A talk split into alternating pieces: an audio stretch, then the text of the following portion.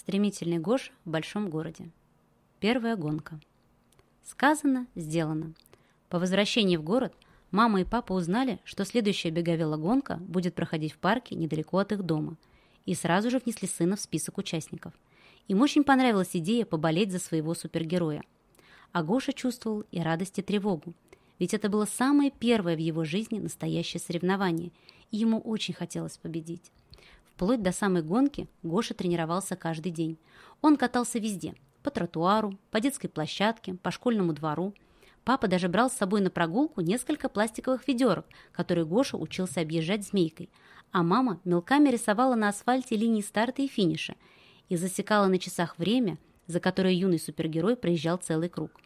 За день до гонки папа подкачал беговелу колеса, снял с него корзинку и парковочную подставку.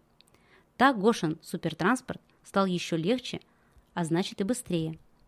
И вот наступила та самая суббота, когда десятки мальчиков и девочек собрались на площади в парке, чтобы принять участие в самом настоящем состязании под названием «Беговелогонка». У каждого гонщика был свой супертранспорт, а у некоторых даже специальная форма, как у настоящих спортсменов. И все здесь было по-взрослому. Определены места старта и финиша, нанесена разметка и установлен пьедестал для победителей.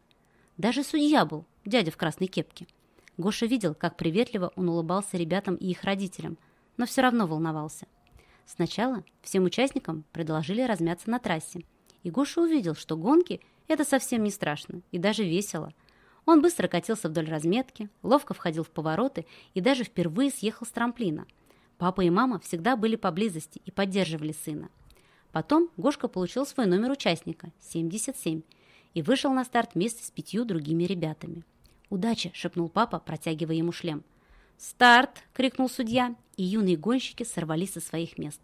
Сначала Гоша ехал очень быстро, быстрее ветра, быстрее всех.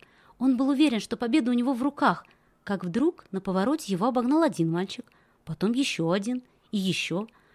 К горлу подступил комок, на глаза навернулись слезы. Как же так? Но тут он услышал в толпе зрителей голоса своих родителей. «Гоша! Гоша! Вперед! Вперед!» – болели они. И юный супергерой, смахнув щеки маленькую слезинку, с удвоенной силой включился в борьбу. На финише его встречала мама. Она хлопала в ладоши, а потом бросилась обнимать сына. «Как же быстро ты ехал! Ты просто летел, как птица!» «Но я же не первый, я не получу медаль», – зашмыгал носом Гошка, уткнувшись в маме на плечо. «Для меня ты самый быстрый», — ответила мама.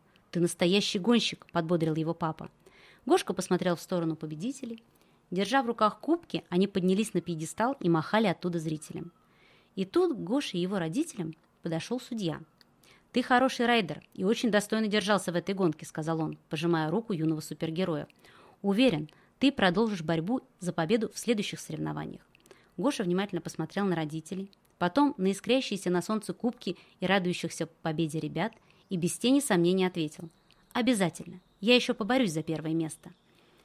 А после соревнования Гоша с родителями пошел в кафе, где он съел самый большой кусок от не самого большого, но самого вкусного в мире шоколадного торта.